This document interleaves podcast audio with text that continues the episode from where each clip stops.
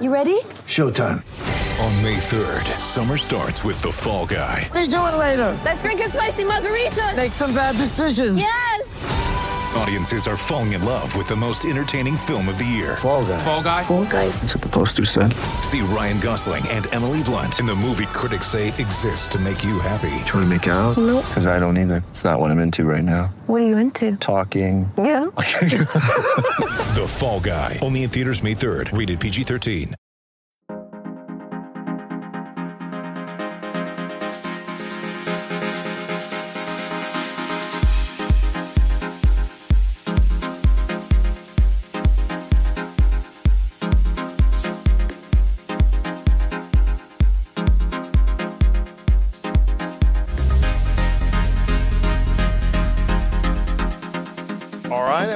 Another episode of the Lakers Fast Break podcast. It's Gerald Glassford coming right back at you here from Lakers Fast Break, Pop Culture Cosmos, Inside Sports Fantasy Football, and Game Source. We truly appreciate everyone out there listening to all of our great shows. And if you can, please give us that five star review on Apple Podcasts, or if you can like, subscribe, follow, anything you can do on your podcast app, whether it's Spotify, Apple Podcasts, Anchor, or any of the other tens of thousands seemingly podcast catchers that are out there. We just truly appreciate you listening to our show and cannot thank you enough for doing so. And if you got an NBA, basketball, or Lakers fan in your life that you want to go ahead and have them check out, please do so. Please suggest our show. We'd be indebted to you if you could. Well, it's another great episode I've got on tap for you. I want to go ahead and thank you again for listening. He's back one more time. You got to go ahead and check out his great experience known as NBA Draft Junkies. You start off with the great site NBADraftJunkies.com. You head into his awesome YouTube page, which breaks down all the latest goings on with the NBA draft with detailed analysis of, of picks, mock drafts, breakdowns of the actual prospects themselves on NBA Draft Junkies on YouTube. And then, for your listening pleasure, you can now check out his podcast available on Anchor, Spotify, and so many different outlets. That's NBA Draft Junkies as well. It is a good man indeed. It's an experience, my friend, now in NBA Draft Junkies with you, Rafael Barlow. And Rafael, thanks for coming back on. No problem. I never thought of it as an experience, but I'll I'll accept it. I'll take it as that. Well, it's just I have to go ahead and say it. I was saying it to another friend of mine because you got all these things going on in your life, and you got all these things that uh, people can check out. It's no longer just this or that. It's a whole embodiment of all the great work that you're going ahead and putting into it. Yeah, I mean, I would like to be able to reach people and as many different platforms as possible. There's some people that are going to prefer YouTube. There's some people who may like to just read on the website, and then um, I think just adding the podcast is was just a, a no-brainer for me, and it's it's been inspired by you. Um, just listening to the the podcast or just getting the notifications on my phone and seeing my name on there, it's kind of pushed me to do something that I had been wanting to do. Well, I mean, it, it's awesome to hear, and but that's a credit to yourself. I mean, you got to go ahead. You sound awesome every time you're on the show, and and I'll tell you what. Anytime I can get anybody into podcasting, it always brings a little bit of special place in my heart because I have over the 10 years plus I've been doing this have been able to at least talk to people about trying a podcast mm-hmm. and they for the most part they found it enjoyable and and a worthwhile experience so Wow, I mean, ten years in podcasting is. I mean, you must have got in right before it really, really just. I shouldn't say must have. You did get in before it really blew up. Now it seems like everybody has a podcast. Exactly. It's it's about 2009. I think was my first podcast. Uh, I really didn't get into into it. Uh, we were we were never on a set schedule, doing it for years. Just you know, about maybe 150 over the course of like five years, but never just really getting into a schedule and things of that nature until you know the latter half of the decade. And that's something I will always regret. Like you said, 2009, I could have gotten into it so much more, and I could have been the Joe Rogan. You never know. Spotify could have paid me a hundred million dollars. hundred million is a lot of money to talk if you think about it. But it just shows that I mean we all for the most part have the capabilities of creating our own platforms.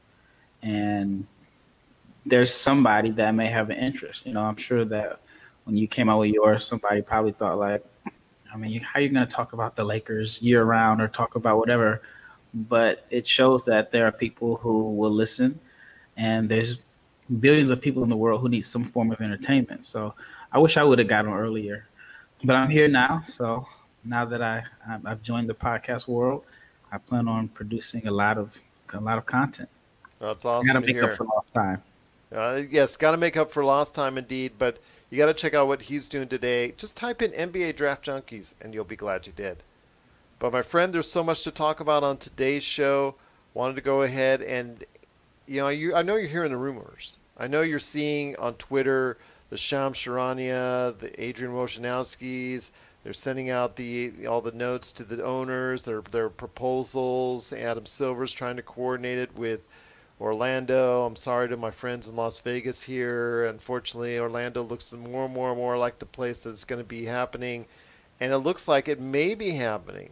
May I am not confirming anything yet, but it may be happening around the end of July, as far as an NBA season being picked up once again in some form or fashion in Orlando in the ESPN world of sports that's there, the complex that they have there. I think there's three arenas that they have that are going to go ahead and, and separate between uh, practice facilities and actual game places uh, and actual places for them to play games.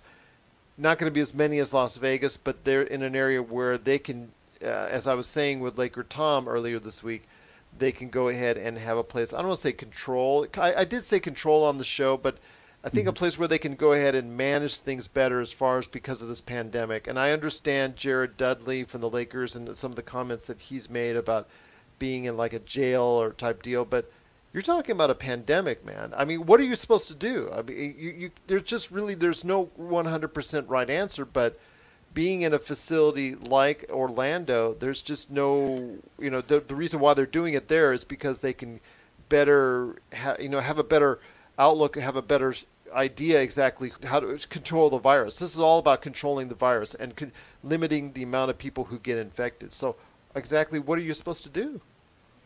I don't know. I mean, if you look at social media from this current weekend, it looks like there are some people have declared the pandemic is over. Like I've seen the videos or pictures of Ozarks this weekend. I've seen like videos of pool parties. So it looks like there's some people who have just said, you know what, it's over. I don't care. Then there also are people who are still playing it safe. Then there's people who are, I don't know, it's just tough. There are people who are going to get haircuts and going to the salons and getting their, their nails done. And to them, it feels essential. I mean, it's just a great divide as far as the topic of of what we should do, you know. So, and at, at the end of the day, it's all money motivated. So even with the NBA, this is motivated by the fact that they have to play over 70 games for the TV money. And then I even read that like Chris Paul on his paycheck on the 15th, it was short like $400,000. So even though he's made hundreds of millions of dollars, he probably doesn't want to keep having 400k reduced from his check because if he got that taken out of his check on the 15th, then that means the one coming up on the 1st is going to be the same thing. And then June 15th. So now he's out of 1.2 million dollars. So I think that people are just well, I should I should just say it like this. It's all money motivated and Yeah. it's kind of iffy that people are choosing money over health or so on. So I would in my opinion, I would really love to see if they were to ask each player individually off the record, do they want to play or do they want to just get the season over? What would the answers be? That's a good question, my friend. A lot of great questions are being asked at this point in time. I mean, mm-hmm. there is no 100% right answer in all this that's going on. There's no 100% right answer either which way. And there's people on definitive both sides, as I've seen on your social media and I've seen on my social media and seen on all of our social medias. People are on like both sides. Doesn't matter what divide you are. Doesn't matter left or right or anything like that nature. Just, just people are so definitive in their answers on which way we should go. But uh, the ultimate thing is there is no 100% right answer. If you go for the side of health or if you go for the side of economy, So there, there's just no, no way to go ahead and be 100% right. You're going to sacrifice either either which way. I mean, my wife works at a hospital that I take her to several days a week to go work at, where she is at risk of her life every single time that she goes there, and she she hears about the how many people have checked into the hospital and and things of that nature. So it's not slowing down. Uh, it, it may be slowing down in some parts. It's rising in others. We're seeing, we're hearing stories of, of one and the other, and one and the other. Is it spiking? Is it not spiking? You know, it's just you, there is no right answer when all, when all comes down to it. And and when it comes to the players and the league, I mean, they're only trying to do what's best. Adam Silver for yes, the money aspect, but also for the health and the aspect of the players. So right. it's not coming down to something where he wants them to willingly go ahead and put them in a controlled environment. He's not trying to go ahead and, and make it out like an imprisonment type deal, but it is something that these players have to be cognizant about as far as, okay, I'm going to go ahead and sneak out and go to Disney World or do this or do that and, and come back and put the other players' health in jeopardy. It just, it seemingly, you know, there is no right answer, and it just you like you said uh, before, it's just everybody just has these so definitive ideas on what they should be doing, and I don't know. It's just it's just such a weird time, and there's really no 100% right answer. Correct, and I've been trying to keep up with it across the world, just from the different basketball leagues, and China still hasn't started back up, and they were originally, I think they called their players back March 1st, yeah. and they're still they're still not playing and some of the guys, some of the teams have actually allowed their American players to come back home to the states. While I know there's a couple of teams, I know the Beijing Ducks, they still have their players there in China, and so I haven't talked to anybody in a while about it, but I know that they're still looking to try to get their season started. But just in China alone, there's an area in the northeastern part of the country where they have 100 million people that they put back on lockdown. Yeah. yeah. So it's like I don't I don't know. And then um, I know Israel is looking to start back up, and they wanted their players to report back on like May 18th, and I think there's a few of them that still haven't haven't uh, came back yet. And then this week coming up, and I think it's maybe tomorrow, tomorrow, so Monday the 27th there's going to be a big meeting about whether or not they should cancel or keep playing with the EuroLeague season. Yeah, and I tell you what, it's just it's just something that again there there is no nobody's 100% wrong in this whole mm-hmm. scenario, but it, you got to understand uh, there's there's an issue of public health and there's also a pish, uh, issue of people's livelihoods, and we should be respectful of both ideals as we move forward on this. But again, as you know, in our society right now, it's not always the most civil thing in the world. Yep, I agree. I'll tell you, you know, it's just ah, such a wacky time. But uh, you know, it is looking more and more like in about eight to ten weeks that there will be games being played, and which which means that a lot of these players, now that practice facilities are open, they're mm-hmm. starting to work out. And as somebody who is or has been uh, working out players in the league and and players in other leagues, not only NBA but G League, European, all over the world.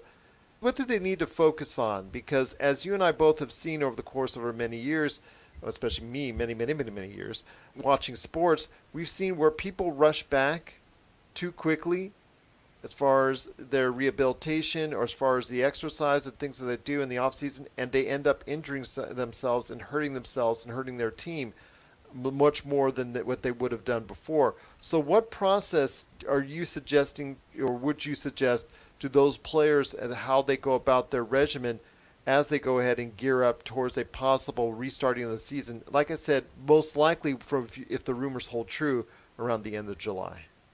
This is a tough question, simply because I don't think we have anything to really compare it to. For example, if if it were training camp, let's say it was, I don't know, September 1st, and we're starting training camp, usually guys, even if they don't do anything all summer, they start preparing in August. So they may ramp up their workouts.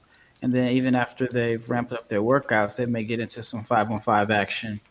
And so you may have a month before training camp, and then you may have two weeks of training camp, and then they start playing games and then you may have two weeks of preseason, and then the season starts. So that's you know at least eight weeks, and so I don't even know if they're going to have eight weeks. And then uh, as of today, I think there are eleven teams that haven't opened their facilities yet. So no matter how hard you train, even if a player has had access to a gym like a Mike Conley and he's been working out every day, you still can't simulate five on five. Yeah.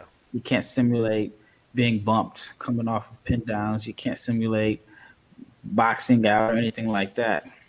So I, it's it's going to be tough. But if I were in charge of working on a player, I think the first thing I would do is just make sure they're getting up shots and just getting their rhythm back, ball handling. But even then, that's going to be tough simply because it seems like teams are still going to do a little bit of social distancing, like two or three players at a time in the gym. So you got 15 guys on the roster. You're spreading that out over over hours, and then I read that the traveling parties of the teams are going to be reduced to like from like 50 to 33. So I mean, could you imagine um, Popovich out there having to rebound or pass? I mean, with the reduced staff, that's going to happen. So this is just a very weird time that we don't really have anything to compare it to. So yeah, this is definitely a different time than than any other that you and I have ever experienced. Uh, we're gonna have to wait and see. I mean, I'm just worried there's going to be a lot of hamstring injuries because that's something you and I have seen before, uh, especially mm-hmm. after the strike seasons for both the NBA and NFL. I saw a lot of hamstrings because the way that they stretch out uh, maybe seems to be get it just maybe forgotten about or maybe not done well enough because they're, they're you know just seems to be hamstrings seem to be the first thing that I see most common in these type after these type of breaks. Yeah, hamstring, growing but even then, what makes the situation so different? And let's say it it was a, a lockout shortened season.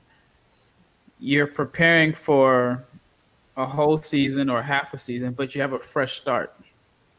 In this case, you don't even have a fresh start. You're playing for let's just get these 20 games over. If you're like a, a bad team, like if you're the Hawks or the Cavs, you're playing just to finish out the season. So, what motivation do you really have? And if you're not necessarily motivated, you you may not be training for, you know, like you would if you had a full season ahead of you, or half season, or a zero and zero record. So, I think that could be something that is can be tough because guys may not take it serious because they're just thinking like, well, I'm getting in shape and I'm preparing just to play for two weeks and then I'm off again. Yeah. Uh, like I said, we, we will see, but it's going to take a while. I think it'll be over. I remember one time earlier we were talking about maybe a 25 day type of training camp. I think it's going to necessitate being a little bit longer for them before they get to the season start. I think it's, what would you say, a 30 to 45 day would probably be even more sufficient? Again, I don't know because I think even if it's 25 days, guys are going to get tired of playing against the same guys and for yeah. 25 days. So they're going to want to, you know, get up and down the court and play and get started. So I don't, I really don't know, but I, I do know that at least in Texas, I'm in Dallas. The gyms have, have opened up in Texas, and so guys are starting to get back to the gyms and, and work out. Maybe as far as like strength and conditioning workouts more than basketball, but people are starting to try to slowly get back into into the groove of things. Well, we'll see what happens, my friend. It's a lot we're going to be talking about over the coming weeks as the NBA gets closer to a definitive answer. Whether or not it's going to be in late July, we'll have to wait and see. But it is looking more and more that direction. I mean, uh, they're polling the different owners, asking them about their thoughts on, on how to con- best to continue the season, uh, and we'll see what scenarios that there are. And of course, uh, at Orlando, that facility that's there with the different, uh, th- I guess, three different arenas, and, and they're going to have to how they're going to separate the course and all that. We'll we'll hear more in the coming weeks how they're going to do it right here at the Lakers Fast Break. We're signaling the ref for a quick timeout, but we'll be back with more of the Lakers Fast Break podcast. Check out what's been going on with the Pop Culture Cosmos Show and the PCC Multiverse. I see the potential for basically like another Netflix kind of paradigm shift where here comes this other major player. They have a ton of resources. Apple could change the way that entertainment is consumed. They say it's the only time this year that you'll have stars from each brand battling each other, and we know it's not going to be the case, but they like to say that, and more power to them, I guess. Well, it's a big first step, bringing all those superheroes together. There were definitely some parts of the movie that I that I really enjoyed, and then there were some parts that I thought just kind of fell short of expectation. Part of it has to be something to do with how it's being promoted, and this is a thing where audiences do not agree with critics. That's the Pop Culture Cosmos Show. And the PCC Multiverse every week on Apple Podcasts. And over a dozen of your favorite streaming and podcasting options. But when they get back on the court, one of the things I wanted to ask you is, you know, I'm going to go on to next time we talk about the Western Conference and your thoughts on that because that's even a little bit more. There's two teams that really could be battling there in the Western Conference, but the Eastern Conference, it's been definitively the Bucks this season. Mm-hmm. Is there anyone out there that you think has a chance to do it? Because I think right now, when it comes down to it, in this type of scenario, and you're not in front of a home crowd, and you're not necessarily on a road game per se, and I'm using that in quotations here. In this type of scenario, we could see a lot of different things happening in an NBA playoff scenario. So, your thoughts on an Eastern Conference? Could it be a little bit more tight as far as the the maybe top three, top four teams than we might think? Yeah, I don't know if at this point that you can really have a clear cut favorite because everybody's chemistry is going to be thrown off. Um, people's rhythm may be off. You just never know. I feel like if the regular season had ended normally, then I would say the Bucks would be my favorite. I think Boston was playing well right before the season ended, and um, Toronto. I mean, you know, on paper, Toronto may not look like a threat, but they were second in the East. I mean, they're second in the East as of today. So I don't, I don't know if I could really figure out which team is a clear cut favorite. I mean, let's just say if Giannis is rusty, that totally puts Milwaukee in a in a tough situation. Or if, um, I mean, as of now, it doesn't look like it's going to happen. But what if Brooklyn gets KD and Kyrie back? Then they could end up being a threat. I mean, I think they're a playoff team as of as of today. I think they're like the seventh or eighth seed, but that could really just kind of throw the whole conference off if KD comes back. I think Ben Simmons should be healthy for Philly now because he was out. I think he was out before they played. Yeah. Or even let's just say, you know, a guy like Embiid, who people have questioned his his health or his, you know, him being in game shape. What if he just really comes back in either a great game shape or b totally out of shape? You never know with him. You never really know. Oladipo, he wasn't fully healthy when he when he came back, but this has given him more time to to get in shape. And Indiana is, I think they could be a dangerous team. And actually, right now, if the season were to start right now with the seeding, Indiana is ahead of Philly.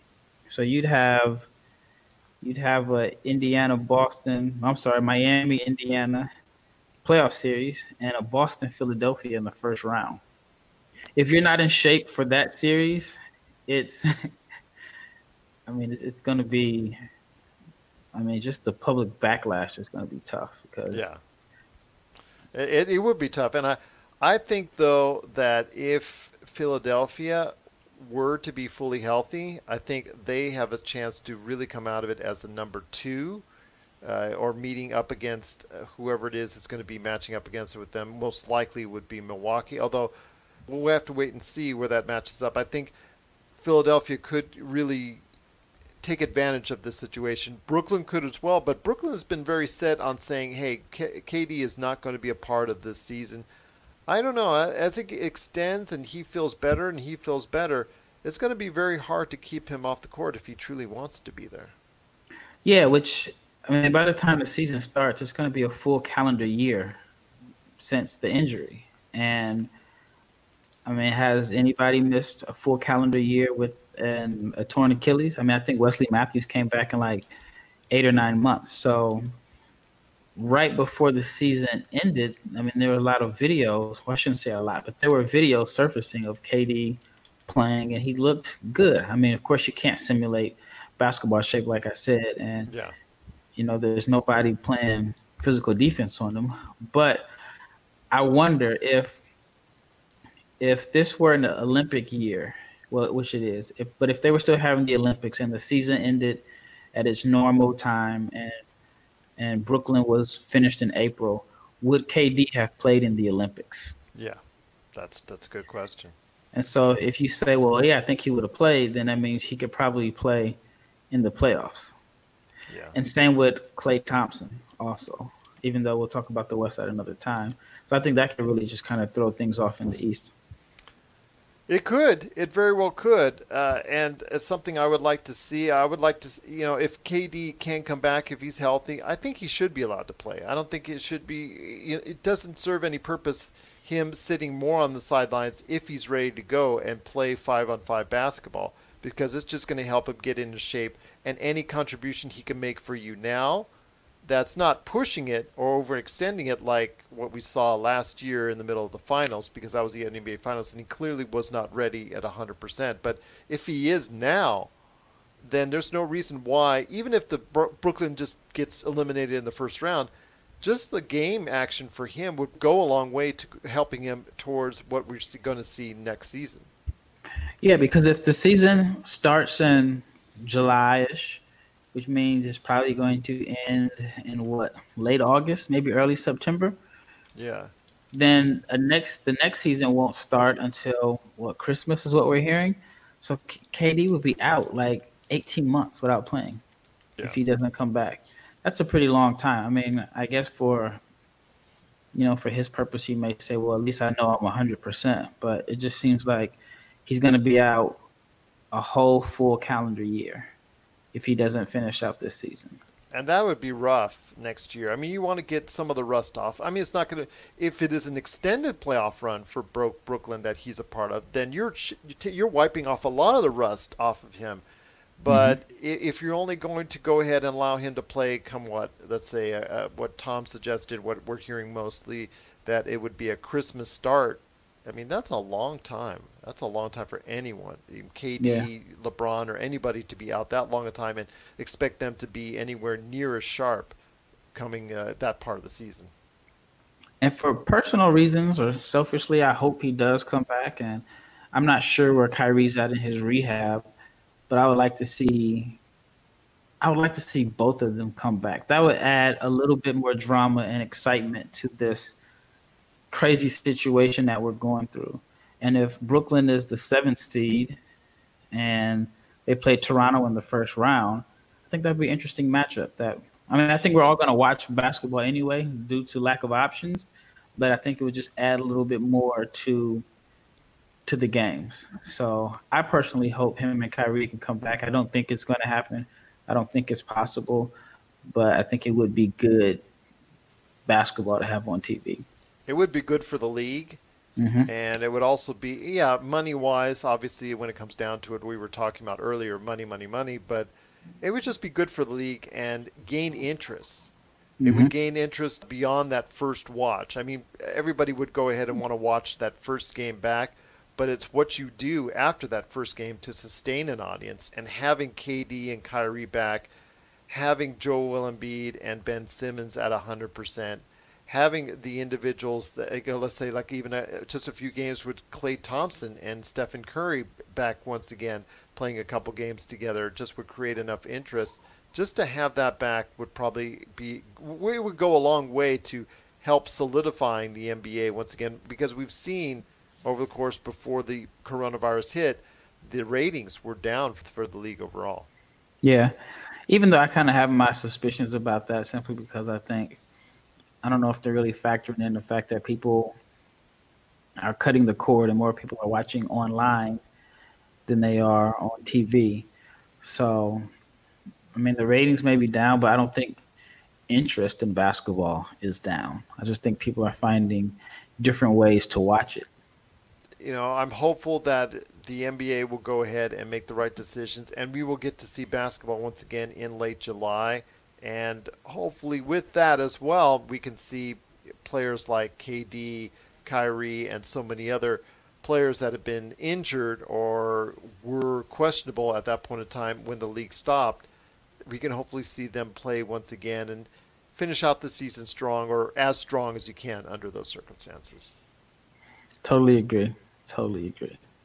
Well, once again, I'm on with my good friend Rafael Barlow from NBA Draft Junkies. You got to check out his entire experience, including his podcast, his YouTube channel, and his great site, NBADraftJunkies.com.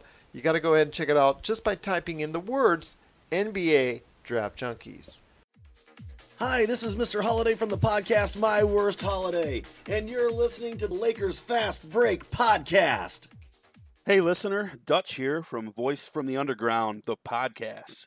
My co host and I want to invite you to check out our little corner of the podcast verse. At Voice from the Underground, we talk about all the crazy happening around us and try to make a little bit of sense out of the nonsense with little to no results. If the idea of hearing three semi intelligent, outspoken nerds talk about politics, social issues, current events, sports, movies, pretty much anything that we decide to talk about because, well, it's our show, appeals to you, grab your shovel and come on down to the underground and then consult a qualified psychotherapist. Find us wherever you get your podcasts, just not where you buy your weed. Voice from the underground. Well, my friend, Speaking of NBA Draft Junkies, you have a great, great video there on your YouTube page about Euro players not getting enough love from, uh, I guess, fans out here. And we've seen this over the course of the past few years about when European players are drafted that the player, you know, because they these fans don't know them or ha- Mhm. haven't studied up on them, they go ahead and automatically reject them. I mean, Kristaps Porzingis, I think, is probably the poster child for this all to happen uh, when he got vociferously booed out of the building when he was drafted by the Knicks. And, well, we've seen where that went from there. I mean, he's been a great player when he's not injured. And even though he's not on the Knicks now, he still is a player that was very worthy of his draft position. So I want to hear your thoughts, if you can expound them. You know, first, people, if you can, after you listen to our show here, please, if you can, check out his great video on his YouTube page on the specific subject. But I want to hear you expound your thoughts even more uh, as far as why European players don't get enough love in the NBA draft. Well, in my opinion, a lot of it is just directly related to the average fan being unfamiliar with with the players. And the question I I proposed on my channel was if Killian Hayes had grew up in the states and we were familiar with him from his AAU background, and Lamelo Ball grew up in France or Germany or whatever, and would the would the views be different? I feel like Lamelo, in my opinion, I have Killian Hayes over Lamelo, and that's just my opinion. But I, it's just a, a huge gap or divide between how most people feel about the two players. Well, I think if you ask NBA personnel or people that scout, the gap isn't as wide as it is among the fans. I mean, you got to my- listen to some of these shows, and these shows are that gap is a lot getting getting a lot narrower and mm-hmm. narrower between Killian Hayes and Lamelo Ball. Right.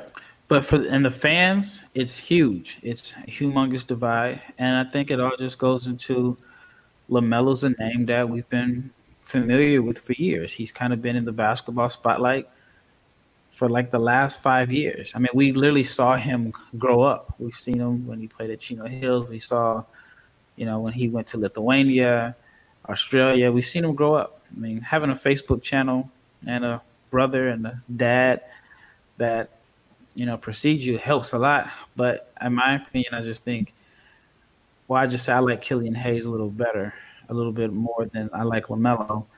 And but you know, I got a lot of flack on my on my uh, YouTube page and emails when I had Hayes going number two on my mock draft and Lamelo going number five. So that's why I proposed the question. But it's it's not new. It's kind of like even with Luke. I remember when he first came out. You know, you heard all the talks of he's too slow, Not you know, athletic yeah, enough. athletic enough. then there were even it, I just felt like a lot of it was nitpicking. Like I remember there was one article came out, and I want to say it was from a pretty well-known, reputable um, website or whatever, and the article says something like, "Luka Doncic won't he won't work out for any teams." So then I started seeing all the comments. Oh, he's scared, and I I remember telling people, well, the reason he's not working out is because he's still in season. Like the European season, I mean, the EuroLeague ends in probably mid-May, but you still have your domestic leagues that don't end until mid-June, and, and, and I want to say in the case of the ACB, late June. So, and I think that particular year, his season ended. He won the championship in the Spanish league, and he had to fly right from that last game to the draft. But the the perception was, you know, he's scared. He's not going to show out, show up and work for teams. And then they were also had articles saying that he hasn't declared for the draft yet. And I'm like, it's mid-season. Like, even though college players, we assume they're coming out. You've never seen, at least I don't, I don't recall seeing a college player say, "I'm declaring for the draft in December." You know, it's just a distraction during the during the season. But I just feel like there's a a media bias going on, and they were doing little things to just kind of like pick at him and question his heart, question his toughness. I mean, comparisons to Darko, and I just feel like it's unfair. I mean, I feel that if a guy goes to Duke and he doesn't pan out as an NBA player, he's considered a bust. We don't consider the next Duke player to be a bust. While I think European players will always be compared to the guys who didn't make it as opposed to the ones who did. Yeah, for every what you as you were saying, Darko Milicic and uh, Nicholas uh, Ski, uh, Skilishvili. Skilishvili, yes, uh, that's a Mhm. name that will always live in my brain, even though I can't say it properly.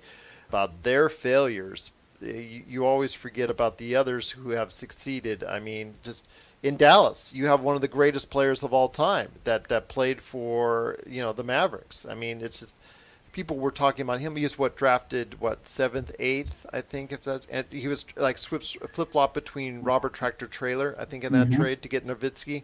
Yep. Yeah, so it's I mean, But even like other guys, like I want to say, you when you talk about guys being compared to your European players, and maybe I don't.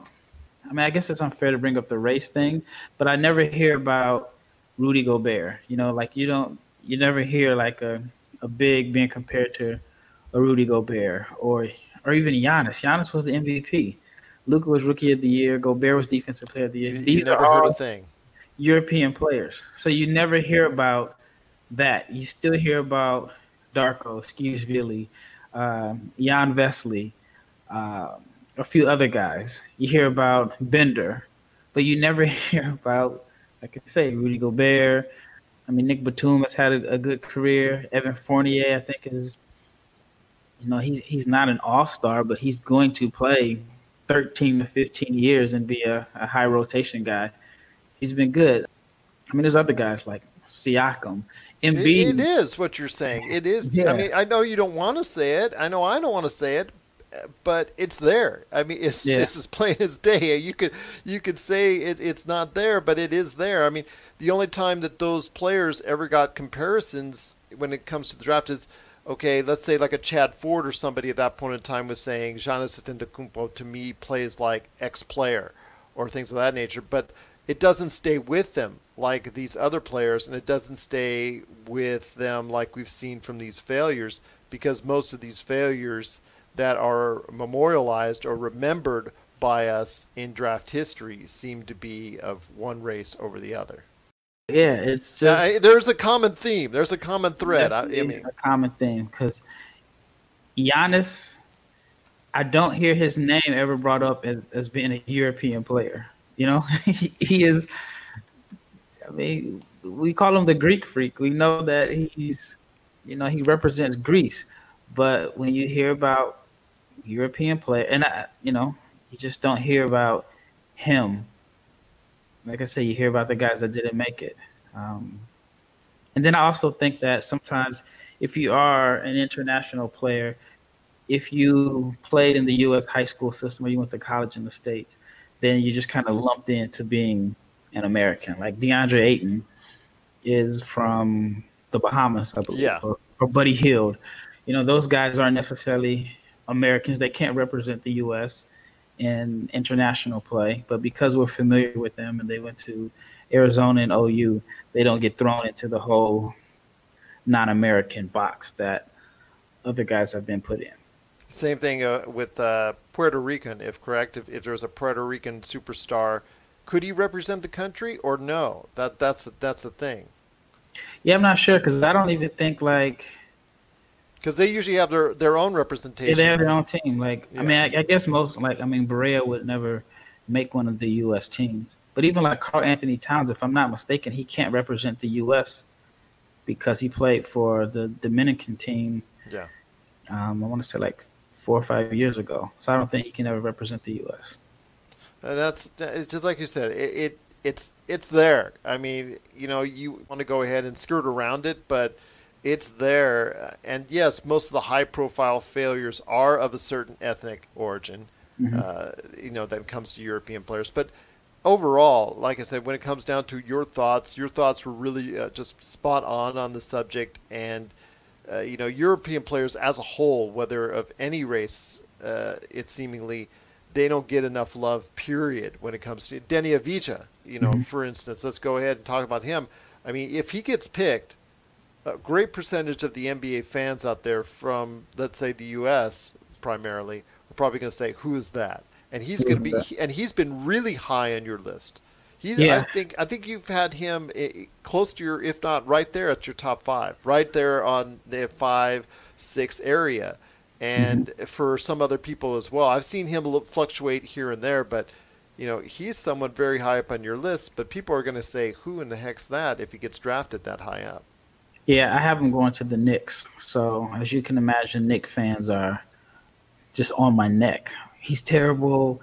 Why? like, didn't you guys learn from 2015? Like, it wasn't that long ago.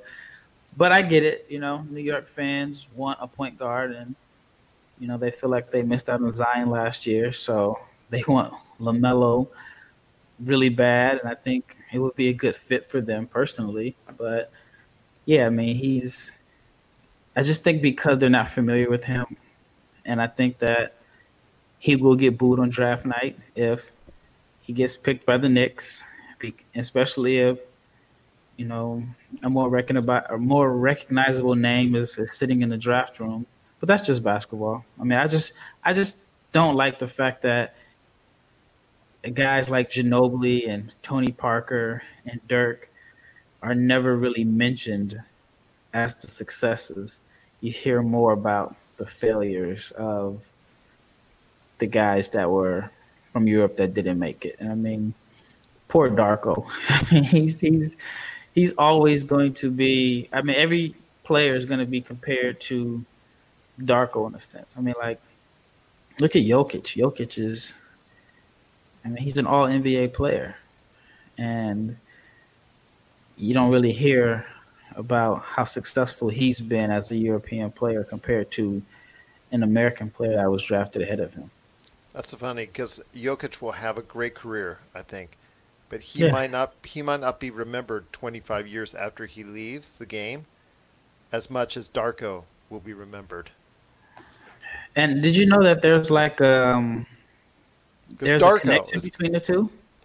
Uh, how so? Darko's Darko's no Jokic's brother was in Darko's entourage when he came to the states. Oh my god! I'd have to send you the article one day, but yeah, I read it and I was just like crazy that they're that part of the reason why they say Jokic is successful is because his brother spent a lot of time in the states and he was with Darko and you know they talked about how they he struggled fitting in with that Detroit team and he partied and you know just kind of made up for just struggling adjusting to the culture and then by the time they got back to Serbia Jokic's older brother realized that his younger brother had turned into a prospect. And so he moved to Denver with him. But everything that they did with Darko when they were younger, they made sure that they did not do with Jokic. So it's like part of the reason why he transformed his body. And it's, it's an interesting read, just how there's a connection between the two. Very interesting indeed. Uh, just so we could also advise him what not to do uh, if Mhm. you were to get in those type of situations. So that actually uh, it, it's good right there for you. But yes, I mean there's some tough questions and there's some tough things that you want you you know you can say or you can ask about. But if people get a chance, they need to check out NBA Draft Junkies, your YouTube page, and check out that specific video. And then all while they're there, they can also check out all the prospects, but understand why European players they, they you know for for a great deal of them they are playing at somewhat of a competent enough level where they can go ahead and get that platform to succeed in the NBA. It's just amazing the lack of uh, not understanding, but just the, the lack of appreciation, like we've seen from Kristaps Porzingis, who I I knew was going to be a good player. I was actually hoping the Lakers would pick him at number two that year he had come out instead of D'Angelo, and things could have played out a little bit differently if that would have been the case. But you know, it's it's hindsight's twenty twenty. I just uh, like I said, European players should be evaluated on a par equal to their American counterparts. I, I agree. I think on one hand, I will say it's a little tougher simply because in Europe, um, some guys don't necessarily get a chance to really play like they would in college. So, I mean, Luka was a guy that he played a lot. Um, so I think you knew what you were getting with him. But I think there are cases where a guy dominated the junior levels. He played on a, a EuroLeague team and he did not really get a chance to play. So I think that was the case with Bender. He was drafted highly based off of how he played in the, you know, the junior teams, but on Maccabi he didn't really get a lot of minutes. So they didn't really get a chance to compare him, or just kind of see how he would compare against NBA level athletes or grown men. So I think in some cases it may help guys, it may hurt guys, but I feel like there's owners that don't want to take a European player number one or number two. I mean, in my opinion, that's the only reason why Luka fell as far as he did, because I, I mean, I think you know you heard about Sarver wanting um, Ayton because of their Arizona connection, but I, I, in my opinion, and I could be totally wrong. It's just my opinion, but I feel like Divac and the Kings organization were like, we don't necessarily want the backlash if it doesn't work out. That's And- that's the one I'll never figure out with Vlade. I just you know it was there. They have a relationship, and even with Phoenix, the coach had a relationship with Luka, and yeah, just could I just you know what say la vie. More power for the Mavericks. They've got it. They got the pick they wanted, and it's worked out very well for them. So if we can give more love to Europe, or at least better understand when you evaluate these players that are best for your teams as fans out there, just go ahead mm-hmm. and not automatically dismiss these European players because on a lot of occasions they do work out. Yep. But you know what's interesting with my site? If I post a video of a European player, they generally get more views than my American players. I noticed that. You you actually Yeah. pointed that out to me, and I, I looked at that and I'm like, yeah, not even close. But I think it kind of helps in a sense because when people are seeing these guys' names on draft boards, there's not a lot of video. While any American prospect, you type their name, you might find videos of them when they were in ninth grade. You might find their OAU oh, clips. You're going to find plenty of people doing their college clips. So the European players aren't as well known, even in their own country. They're not. There's not a lot of YouTube videos. It's not like in the states. Like if you go to a Nike EYBL game, there may be like nine videographers on the baseline filming. While you go to a, you know, a Adidas Next Generation tournament game and overseas, and you got the, a lot of the top high level European prospects playing in the league, there may not be anybody filming. I mean, there may there may be a live stream of the game. So I think, I mean, I think that's an area where I can probably be effective at is just having more videos on my site of the European players and maybe helping the American fans become more familiar with them. But I still think just because they're in Europe and there's not a lot of familiarity as far as the name, there's going to be a bias. We'll be back with more of the Lakers Fast Break podcast.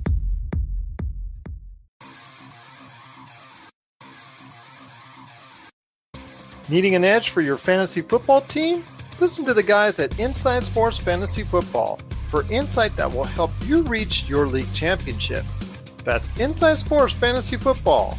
Check it out today on your favorite podcast outlet.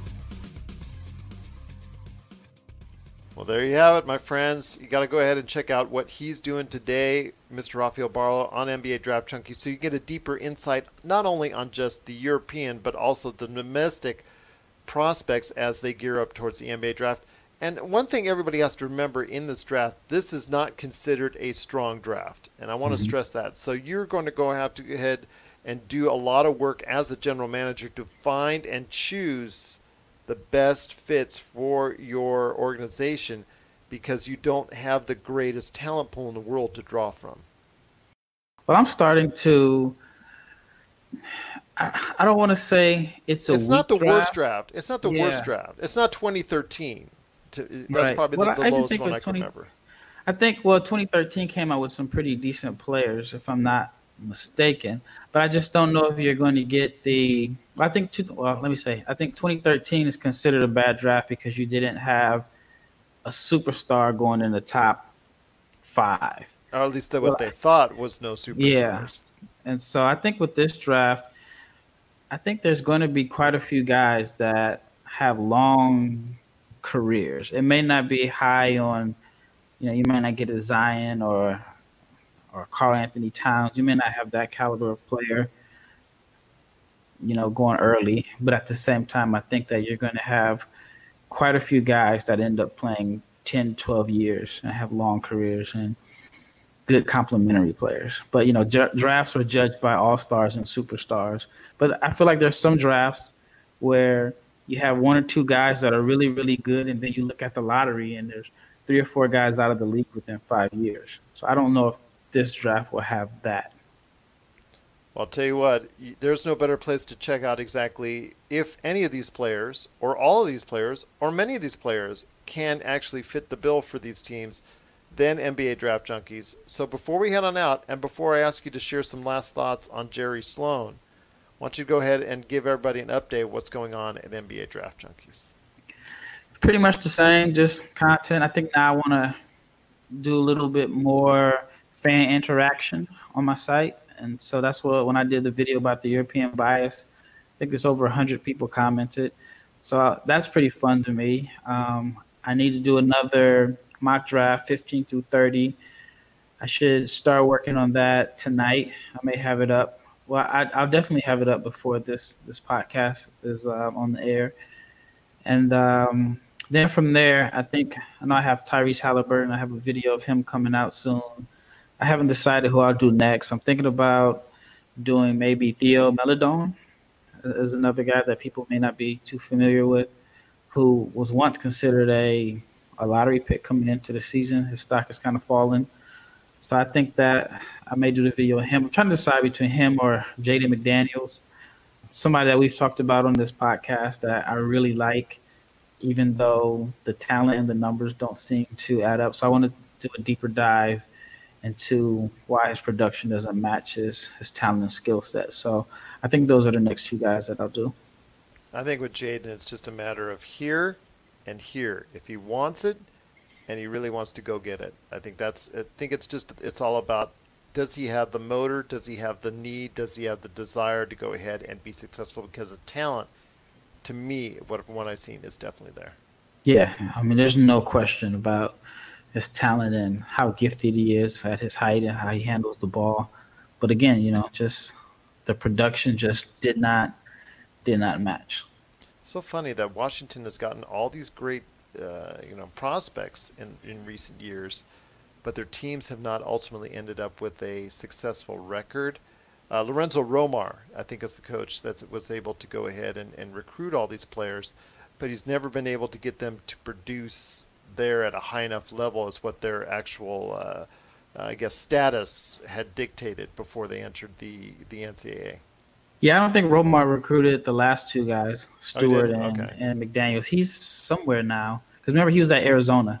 I think Yeah. his last year was after Fultz. Fultz 'Cause I- last year. Okay, because I, I know he got termed. I, I didn't know when he Mhm. got termed. Uh, Yeah, but he did have Chriss and Fultz, two guys, back-to-back guys that were lottery picks, and you know they, I don't think they had won a NCAA game in in years. Yeah, so you got to imagine that. I mean, just all this talent going there, just trying to find exactly with these with these talented players the drive. I mean, it's just seemingly like you said with before with Onyeka Okongwu.